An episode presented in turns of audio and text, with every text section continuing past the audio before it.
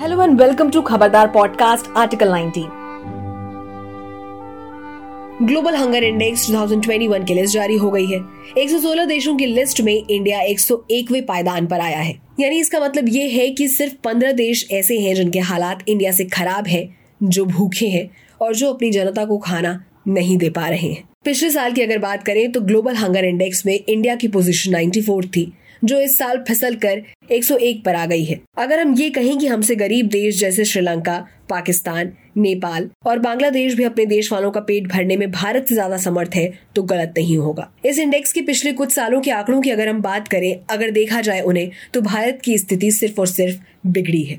आज आप खुद देख सकते हैं कि भारत कहाँ आकर खड़ा हो गया है। कोरोना के आने के बाद तो स्थिति और भी ज़्यादा खराब हो गई है। भारत उन देशों में भी शामिल है जहाँ भुखमरी की समस्या चिंताजनक है। न जाने कितने लोगों के घर ऐसे तबाह हो गए हैं, न जाने कितने ऐसे परिवार हैं जो भूख से मरने को मजबूर है। सोचने वाली बात यह है कि जहाँ सरकार ये दम भर रही थी कि लॉकडाउन के दौरान कोई भूखा नहीं रहेगा, हर किसी तक राशन पहुँचाया जाएगा, गरीब परिवारों को मदद दी जाएगी, वहीं ये आंकड़े सरकारी दावों की पोल खोल रहे हैं। आपको जानकर हैरानी होगी कि वर्ल्ड हैप्पीनेस रिपोर्ट में एक सौ उनचास देशों की लिस्ट में भारत एक नंबर पर आया है। इसका मतलब ये है कि भारत के लोग खुश नहीं हैं और सिर्फ़ दस देश ऐसे हैं जो भारत से ज़्यादा ना खुश हैं। लेकिन ये सारे आंकड़े आखिर आते कहाँ से हैं? पहले ये समझने की कोशिश करते हैं। इस रिपोर्ट को कंसर्न वर्ल्ड वाइड जो कि एक आयरलैंड बेस्ड इंटरनेशनल एनजीओ है, और एक German based world hunger health ने मिलकर बनाया है।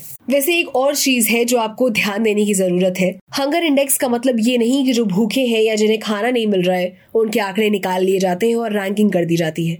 इसमें भी बहुत सारे फैक्टर्स इन्वॉल्व होते हैं। जैसे आबादी का कितना हिस्सा अंडर नरिश्ड है मतलब कुपोषण का शिकार है। उम्र के हिसाब से वज़न का कम होना चाइल्ड वेस्टिंग यानी कद के हिसाब से वज़न का कम होना स्टंटिंग यानी उम्र के हिसाब से कद का कम होना, और पाँच साल से कम के बच्चों का मृत्यु दर। इन सबको एनालाइज करके जीएचआई स्कोर तय किया जाता है। जितनी कम जीएचआई स्कोर होगी, उतनी ही स्थिति बेहतर रहेगी। और जितना ज़्यादा जीएचआई स्कोर होगा, उतनी ही समस्या ज़्यादा होगी। रिपोर्ट्स के मुताबिक इस साल भारत का जीएचआई स्कोर सत्ताईस दशमलव पाँच रहा है। लेकिन इस पर सरकार का कहना है कि वो ये आंकड़े नहीं मानती। केंद्र सरकार ने ग्लोबल हंगर इंडेक्स की कड़ी आलोचना की है और साथ में ये भी कहा है कि ये रैंकिंग अवैज्ञानिक है। महिला एवं बाल विकास मंत्रालय ने इंडेक्स का विरोध करते हुए कहा कि ये जानकर हैरानी हुई कि ग्लोबल हंगर इंडेक्स 2021 ने कुपोषित आबादी को लेकर किए गए अनुमान के आधार पर भारत की रैंकिंग इतनी कम कर दी है, जो जमीनी तथ्यों से कोसों दूर है। यहाँ तक कि कुछ मीडिया हाउसेस भी ये दिखाने में लगे हुए हैं कि ये आंकड़े झूठे हैं। वो ये मानने से इनकार कर रहे हैं कि देश में लोग भूख से बेचैन हैं, भूख से मर रहे हैं। यहाँ तक कि वो ये प्रोपोगेंडा फैलाने में लगे हुए हैं कि ये भ्रमित करने वाले आंकड़े हैं, ये विपक्ष की साजिश है और ऐसा इसलिए किया जा रहा है कि भारत को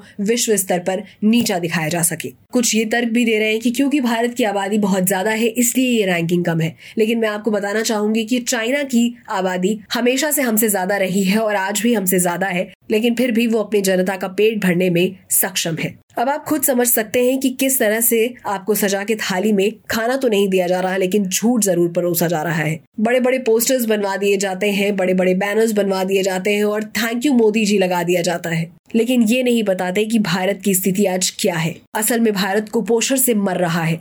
अगली बार फिर मिलेंगे। तब तक खुश रहिए, मुस्कुराते रहिए और हमें सुनते रहिए।